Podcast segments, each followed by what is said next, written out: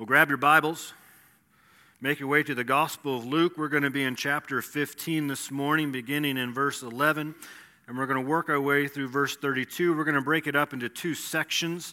Um, in the Gospel of Luke, the particular parable that we're looking at this morning is combined almost in a trilogy of parables. We've looked at the parable of the lost sheep and the parable of the lost coin. And this morning we look at a parable that's quite familiar to many people, known as the parable of the prodigal son.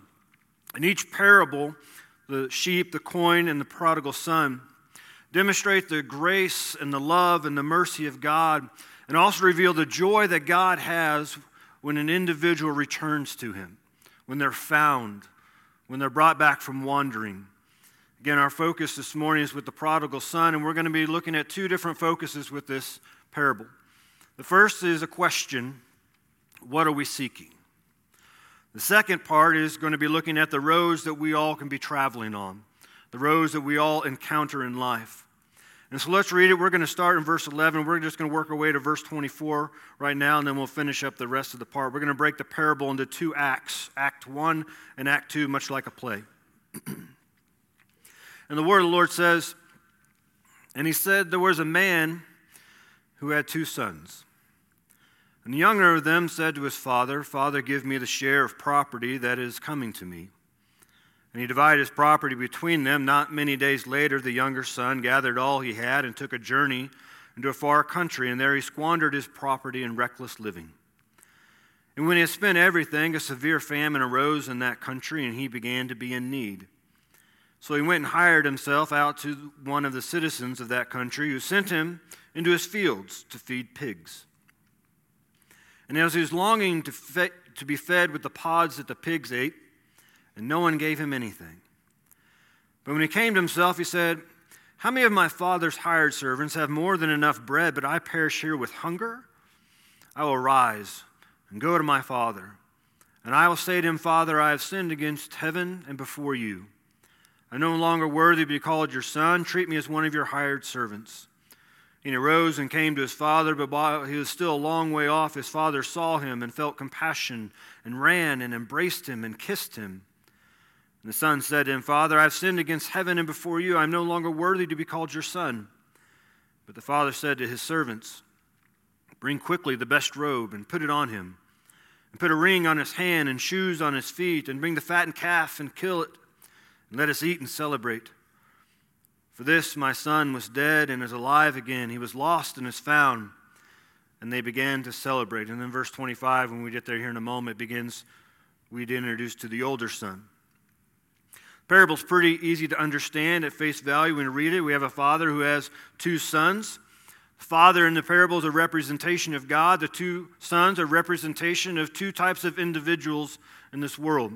One day the younger son comes to the father there in verse 12 and tells the father, Give me the share of the property that is coming to me. In other words, he's looking at his father and he says, I want what is going to be part of my estate when you die because eventually it's going to come to me. It's meant, it's meant to sound harsh as Jesus is telling this parable. It's been a huge insult within this society because the younger son is showing no respect to his father. He's dishonoring him. He's disobeying commandment number five, where we're called to honor our father and mother. In the context of this parable, what we need to remember several weeks ago is the people who are listening to Jesus as he tells this parable. There are two types of people listening there's the Pharisees and the scribes. And they've just been complaining to, about Jesus because the other type of people that Jesus is with, that they titled as sinners. And as Jesus speaks on the action taken by the younger son, the Pharisees and the scribes, what would be known as the religious elite, we have to picture their faces begin showing disgust. Their hearts would have got to a place where they're going to condemn this younger son. Now, in the son's defense of the parable, even in the context, he had a right to go to his father. It was not a common practice to do this, but it wasn't unheard of for a son to go to his father before he would die and say, Hey, give me what's coming to me. And since we know in the parable the father has an older son and a younger son, what would happen with the inheritance? It'd be split in thirds. The older son would receive two thirds of the inheritance, the younger son would receive a third of it. We don't know what the property was that the younger son got. Honestly, the parable doesn't really need to deal with that. But what does matter is the action of both sons. The younger one packs his bag and moves to a far country. Most likely, was a bigger city, while the young, older son takes a back seat and comes back in Act 2, beginning in verse 25. It's now the time to follow the younger son who's living it up. He's doing what the world will provide because he's in a place where there are pigs. We know this is not a Jewish area. Jewish people do not associate with pigs. But he lives it up. He spends everything that his father has given him until it's completely wasted away. And he finds himself in a tight spot. He's got nothing left. And so he has to hire himself out. And he works for pigs. Again, we keep in the context when Jesus is telling us, and we go back to the Pharisees and scribes this newly acquired job by the younger son would have made them cover their mouths in disgust. Pigs to the Jewish community were defined as unclean by God. Jewish people did not associate with pigs, they did not eat pigs, they did not take care of pigs. But here the younger son is so desperate. He is starving so much, he has nothing left that he sees what the pigs are being fed to eat, and it looks tempting. It actually looks good. So we can picture the Pharisees and scribes, they're hearing Jesus give this parable. This moment in time, they're probably getting ready to throw up in their, in their mouth. But they're also probably thinking this disobedient son, this dishonorable son, he's getting what he deserves. Probably don't like where the parable's gone at this point as Jesus is laying it out, yet they're probably okay with what has come of this younger son. So at this point, we're told in verse 17 that the son came to himself. The reading means is that he came to his senses. I think this is why so many people like this parable, and so many people are familiar with this parable, because a lot of us can see ourselves in the younger son. We've given everything, and yet we've wasted it away. To a point in life where we come to a place where we're broken. We've got nowhere to go. We've got nothing else to give, nothing to show for what we have accomplished and so this leads the younger son to come to a plan of action in verse 18. He's talking to himself I will rise and go to my father. And I'll say to him, Father, I have sinned against heaven and before you. I'm no longer worthy to be called your son. Treat me as one of your hired servants. And that's what he does in verse 20. And he arose and he came to his father. And so our parable brings us back to the place where it begins, back at the father's place, his estate. We don't know how long the son has been away. We don't know how much stuff he's spent. All we know that he's now broken. He's broken physically, he's broken spiritually. He went out in the world seeking something great to only realize that all that he was seeking after, all that he was chasing, all that he was spending his money on was just fool's gold. Again, if we think about the Pharisees, they'd be disgusted with this younger son. But at the same time, in seeing the younger son's brokenness and his repentant heart, they might, they might have been open. The idea of him coming back, his father showing the son mercy and allowing him to become the lowest of servants. But in the parable, Jesus describes how our heavenly father responds, how he responds to the broken how he responds to those who come before him with a repentant heart. It begins in the latter part of verse 20. But while he was still a long way off, his father saw him and felt compassion and ran and embraced him and kissed him. And the son said to him, Father, I've sinned against heaven before you, and I'm no longer worthy to be called your son. But the father said to his servants, Bring quickly the best robe and put it on him put a ring on his hand and shoes on his feet, and bring the fattened calf and kill it, and let us eat and celebrate, for this my son was dead and is alive again. He was lost and is found, and they began to celebrate. I think the son did something that we all do when we find ourselves in a tight spot. He started making a script up in his head about what he was going to say. So he's got his script. He's ready to say what he's planned to say to his father. And he probably, like us at times, says it figured out in his head how he hopes, maybe even prays that this is going to go, how his father is going to relax, re- respond to him. And we have to keep in mind the son has been working with pigs. He probably looks horrible. He probably smells horrible. But as he prepares his repentant speech, his father sees him in the distance, and instead of waiting for the son to come to him, the father runs to the son. In this parable, the father is the noble figure. And noble figures in Jesus' time did not run, but the father is so overcome for his love for his son. He goes and he grabs him, he embraces him, he kisses him, he holds him. This isn't meant to be seen like sometimes when we go see our parents or go to our parents' house and they say, Oh, it's good to see you, or how you doing, missed you. They give us a handshake, maybe a, a kind of hug. This is an overwhelming embrace and compassion from the Father to the Son. And the Son begins to quote out his script. Notice the Father doesn't even let him stop or start or end it. Son wanted to say, I want to be a hired servant. I want to be one of the lowest servants in your house. But the father looks at his son before he even get that line out, and he says, Bring out the best robe. The best robe would have been a, the finest robe. It would have been a festive robe. And he says, Put this on my son, and then to bring a ring, and to put it on his hand, and to bring him some shoes. And then the celebration begins. There's music and there's dancing. And if the parable would have ended there, those sinners that the Pharisees classify them as, they'd have been like, wow. And the Pharisees and scribes would have been like, huh? What? If it ended there, it would have been enough because it would end in celebration. And it would give us closure to the younger son that everything in the world is now good again. Everything in the world is now restored, but it doesn't because it goes on to Act 2, beginning in verse 25. Now his older son was in the field. And as he came, he drew near to the house and he heard music and dancing. And he called one of the servants and asked what these things meant. And he said to him, Your brother has come. And your father has killed the fattened calf because he has received him back safe and sound. But he, being the older son, was angry and refused to go in. His father came out and entreated him. But he answered his father, Look, these many years I have served you. I've never disobeyed your command. Yet you never gave me a young goat that I might celebrate with my friends. But when this son of yours came, who has devoured your property with prostitutes, you killed the fattened calf for him. And he said to him, Son, you are always with me, and all that is mine is yours. It was fitting to celebrate and be glad, for this your brother was dead and is alive. He was lost and is found.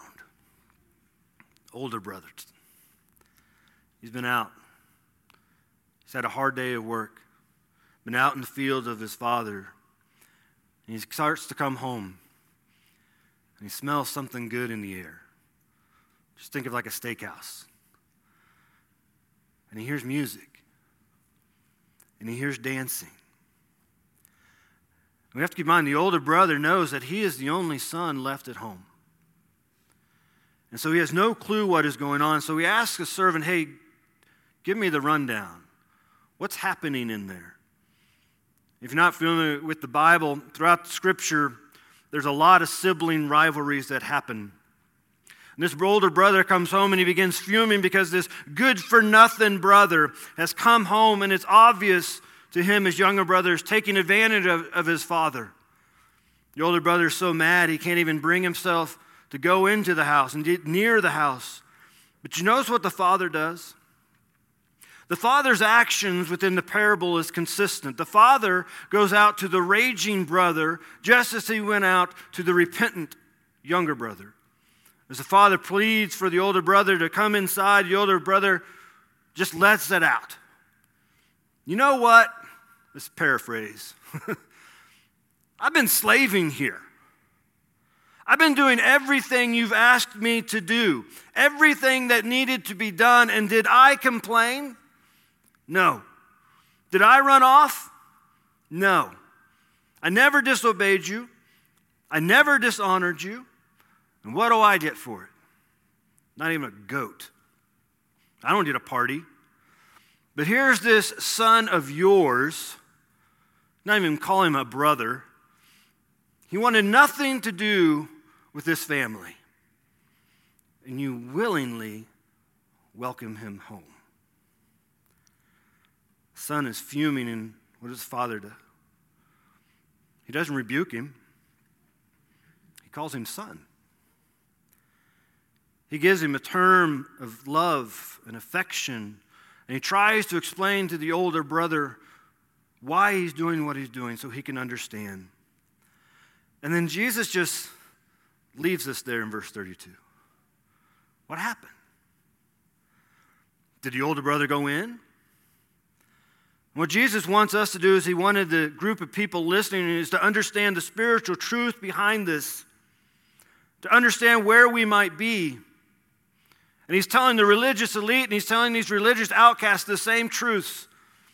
You see, both groups, both sons, sought the benefits of God, but not God. We see this in the younger brother and in the older brother. And it's easier to read this parable and be like the Pharisees and judge the younger brother because his actions were dishonorable. He blatantly told his father, I wish you were dead, but since you're not dead yet, give me what's coming to me. He wanted the blessings of God, but he didn't want God in his life. The older son wanted recognition. He says, Hey, I'm here all the time. I'm doing everything I'm supposed to be doing, everything that's expected of me. And you know what? I deserve to be treated better than this. For us today, we either have an older brother syndrome or a younger brother syndrome. The younger brother syndrome is wanting a Savior with no Lord, wanting to be saved for heaven, but to live like hell, seeing Jesus as our fire insurance, but not our good shepherd. The older brother syndrome follows the rules, but not out of love. They're obedient, so they'll be recognized, and they're faithful, so they'll be rewarded. Both brothers want the benefits and the blessings of the Father, but not necessarily their Father. Just as we can want the blessings and the benefits of God, but not necessarily God to be God over our life. Both are seeking. The younger brother is seeking freedom and individuality. His belief is that no one can tell me what to do. No one can control me. The younger brother wants to go, and he feels everything his father represents is holding him back. We can do that too live life how we want, and everything that God tells us to do in His Word is just holding us back. The older brother is seeking recognition, superiority. And up until his little brother returned, he had it. Both brothers were seeking something to prove. Just so we can be like the younger and we'll show that whoever they are, they're wrong. We can do whatever we want to do, it's our life. And you know what? It, it, we won't make the mistakes that they made because we know better. Maybe you have kids and you've seen that in their life. You, mom, dad, you don't know anything. I can live my life how I want, and I, I won't make the mistakes you may have made. older brother mentality says, you know what? I'm going to do everything right. I'm going to do it by the book. I'm going to follow the rules. And you know what? When someone steps out, I'm going to call them on it. I'm going to show them how they were wrong because you know what? I have all the answers. But notice neither the younger brother nor the older brother, the younger in his freedom, the older brother in his righteousness, you notice something about them? Neither of them were happy. Neither of them experienced the joy in life. One becomes broken, one becomes bitter because both were seeking the wrong thing. The younger son is broken and the, has nowhere to turn, nothing to show for his life and yet he still receives the blessings of the Father. The older son is bitter, and he overlooks has, how he's already been richly blessed by the Father. So, the question that we started with is what are we seeking after? Maybe you're here and you're, you're like the younger son. You want to experience all that the world has to offer. You want to live in freedom. You have a mentality, you know what? No one can tell me what to do. I'll be honest, I've been there personally. As part of my testimony, running away from the Father. But God wants us here that all this world has to offer isn't real. And no doubt the younger son went out and he had a good time. He spent whatever his father gave him, but he found himself alone. Maybe we're like the older son. We're here. I'm at church today. I tithe regularly. I pray. I read my Bible. I at least move my lips when we're supposed to be singing. I stand. I sit. I do all the things that expected of me. And maybe some of us have the older brother syndrome because we were once the younger brother. We once tried to go and run and do all the things the world have offered, so now we're trying to auto correct it. Now we're going to live by the rules. Now we're going to keep it tight. We're not going to mess it. We're going to flip the script and we're going to dig ourselves out of this hole. We're going to make sure that we're doing the things that we're supposed to be doing. And then things will get better. Then things will get right. But here's the thing salvation does not work that way. It's the danger God wants us to hear because we can do all the right things. But it doesn't mean anything if we keep doing what we think we should do instead of allowing God to do what He's already done. It's a danger because when we do the things we should do or don't do the things we don't do, feeling like we're proving ourselves to God, and we can be like this older son, feeling that we deserve better. We can become bitter and angry. And that anger is typically focused on Him. And so, what God wants us to know is fulfillment isn't in self discovery. Fulfillment in life isn't in self righteousness, but in the all consuming presence of the Father. What motivates us to seek after Him aren't the things that we do or the things we don't do. What motivates us to seek after the Father is His love for us. The reality is, God sees us all just like the younger son. He sees us all in our pig troughs. He also sees us like the older son at times. He sees us in our bitterness. And you know what? He responds the same way, and He still loves us. Both boys in the parable are seeking self interest, and God doesn't want us to seek self interest. He wants us to seek the Savior. The second aspect of this parable is the roads that we all travel on at times in life. And we're going to come back to verse 11 through 24 as our main focus. Going to be focused on the younger son and the road he traveled. Again, he receives his portion from his father.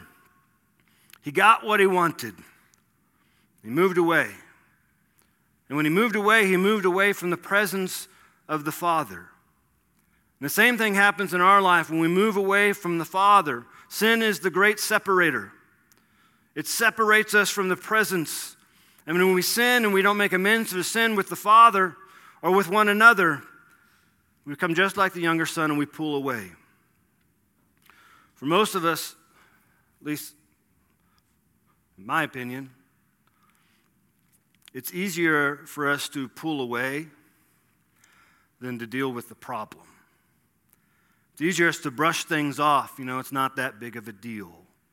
It's not hurting anyone instead of dealing with it. As time progresses, what happens is in our heart, guilt begins to begin. And when we begin to feel guilt, we don't like it. And since we didn't want to deal with the problem, we begin patching the thing. And we patch it with what this son was patching. He was searching, he was seeking, and he started patching things in his life with worldly things. And as time continues to grow in our life and we're doing all this patchwork, something we once titled is not a big deal has become a scenario that we relate more to the younger son. We've spent everything. We can't see any refreshment on the horizon. We're feeling lost. I think the Christian band Casting Crowns hit on the head with one of their songs. It says, It is a slow fade when you give yourself away. When black and white are turned to gray and thoughts invade, choices are made, a price will be paid when you give yourself away. People never crumble in a day, it's a slow fade. See, Satan with his tactics doesn't come after us all the time with his big dang. Sometimes it's just he creeps in. He sneaks in, he slides in. To the point that we've been brushing it off for so long, we don't even realize how big of a problem it's become. Have you ever dealt with mold in your house? You know, if you just paint over mold, it doesn't take care of the problem, does it? Eventually it starts to spread. Or maybe you're like me and you hate mowing the lawn and trimming things on the fences. But if you don't take care of the vines, what happens? it starts to spread. Several years ago, we had some vines growing on our back fence. Actually, weighed it so much it made it lean because we didn't take care of it. And it started to spread. And this is the road that we can sometimes be on where this son went, and that's the road of ruin. The road of ruin begins much like the son here in this parable, much like what we've been speaking about. It begins in a place where an individual fails to depend and be led by and rely on the Father to rely on God. It begins on the road that we begin thinking that we can figure it out. You know, we can fix this. We already know what to do. It begins in a life that doesn't seek after God's advice in every detail, it doesn't go to His Word and allow it to lead us. We can actually buy into the lie that Satan will feed us on this road. That I can figure this out, I can fix this without God's guidance and without God's truth. And so, what we do on this road is we begin making decisions that's best for who? Us. What makes us feel good? What sounds good to us? Or maybe what doesn't sound that bad? And we end up in wrong places. So, what happens, the younger son will eventually happen to us on the road to ruin is that we lose sight of God. I don't know if you've ever been lost physically. Um, some, I know men don't like to admit that we get lost at times. Um, maybe lost in the woods at times. kind of hard to get lost when you travel these days. Because you got the phones and they got the maps and things like that. Um, but I can remember one time we were coming back from the beach, and Jamie and I were, uh, were coming back from Alabama. We made it into Mississippi, and I took a wrong turn. I thought, well, I know what I'm doing. And somehow we ended up back in Alabama. and I looked at her and said, Well, this isn't right. So we had to turn around and we had to go find the road. And I started using my phone again. Um, several years ago, a long time ago, I was in youth ministry and uh, we were in Chicago, Illinois. We had two 15 passenger vans full of teenagers and, and, and some chaperones. And we were at a conference up there in Chicago. Well, Friday night, the conference ended for the day, and we had to be back in the morning. And uh, we get out, it's about 11 o'clock at night. And at that point in time, the best phone you could get was a Blackberry. I loved my Blackberry, but it didn't have maps on it. And so, to date myself, you printed out the maps, right? You remember doing that? Or you wrote it out the instructions? And so I had a printout, but it was dark and it was in a file, and I was driving to Chicago, so I didn't want to get it. So I like, I'm pretty sure, you know, I got a photo memory. I, I can figure out where we're going, where we're going to be staying for the night at the hotel. So we start driving. Luckily, the teenagers are all in their world. You know, they're all doing their own thing, talking or trying to fall asleep or whatnot. And so uh, they, they were unaware that I was lost. And what could possibly go wrong on a Friday night at 11 p.m. in Chicago when you get lost? Well, one pipes up Mike, do you know where we are? My heart knew the answer. no. But I did not feel at that point in time, as I'm navigating 30 people through Chicago, Illinois, that that should be the answer I would give. And so I said, Of course I know where we are. We're on the road, and all roads lead somewhere. And by the way, we're in Chicago. That seemed to calm him. But in my heart, I was restless. I was nervous. I didn't want to make the wrong turn because I knew there were some neighborhoods that would not be good for us to drive into in Chicago, Illinois. I was uneasy. You know, as Christians, when we lose sight of God, it makes our hearts uneasy and nervous. But we also have to understand when we lose sight of God, when we wander away, that there are people watching and they're following our example. And if we're leading them, guess who they're going to follow? Us. They're going to follow our example. They're going to follow what we say and what we do. So, as individuals, we lose sight of God because we have been following His word in our life. You know, sometimes it's hard to figure out how to get back on the right track to back those places where, you know, I, I feel the presence of God. I hear his voice speaking to my heart. I believe there's a lot of God's children who are in that spot. They just don't feel as close to God as they once did. I understand in life there are dry moments. We have to understand in life there are going to be valleys that we're going to have to go through. But sometimes we find ourselves in those locations simply because we're like this younger son and we've moved away from the Father's presence. My mom would tell me that if you feel far from God, guess who moved? The road to ruin continues because when we're on this road, we tend to get frustrated. Things aren't going the way we think they should go. A lot of times we get frustrated at God. We get frustrated at the people we love. And you may not be that person right now, but maybe God has put people in your life that you're like, wow, that, that's where they are. And on this road, there can become times we get tempted that we're not going to hold God dear anymore. We become just like the younger son. He didn't hold anything that his father owned, anything his father did for him as sacred. And he squandered it all away recklessly. And we can do that too when we lose the joy of our salvation, the calling that God has placed on our life, the ultimate goal that God has for us. And that's not the most important thing in his purpose for us. We can begin throwing things away and seeking after other things that will never fulfill us. Yeah, maybe you're here this morning and you're feeling ruined. Or maybe you're here this morning and I've just described someone in your life and you can see that they're on this road and this is where this road leads. It leads to the road of destruction. When we're going down this road, we feel burdens. So we got this sin, and the thing is, is that sin's not something for us to carry. We lay it at the foot of the cross. The good news is the road of ruin intersects with another road, and that's the road of repentance. And this is good news because without repentance, one can't be saved or forgiven. The younger son in the parable, he ends up broken. He's broken physically, he's broken spiritually. And the road of ruin leads away from God it leads us to become isolated, leads us to become alone. But at times in life, the road to ruin intersects with the road of repentance. And those times when we cry out for God, why? Or we fall down on our knees broken before God and we tell Him, you know what, I was wrong. And these moments are important in life because they help us change directions.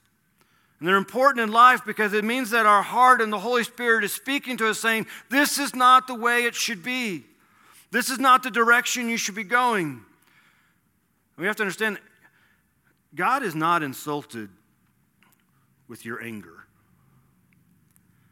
And God is not insulted with your questions.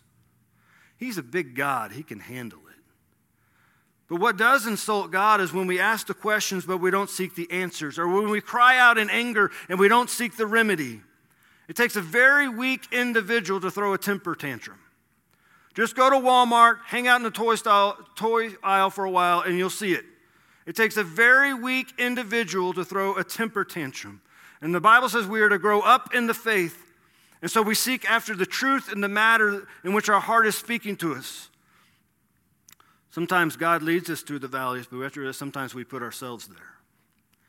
The road of ruin intersects with the road of repentance when one comes to their senses, as his young son did and they see the results of the actions. And only then will someone truly repent because they see their sinful decisions that they've done in their life, the things that they've done to people they love, the things they've done to God, and they repent of those. And the reason we can repent of those is because God sent His Son to this earth to pay the ultimate price for all sins.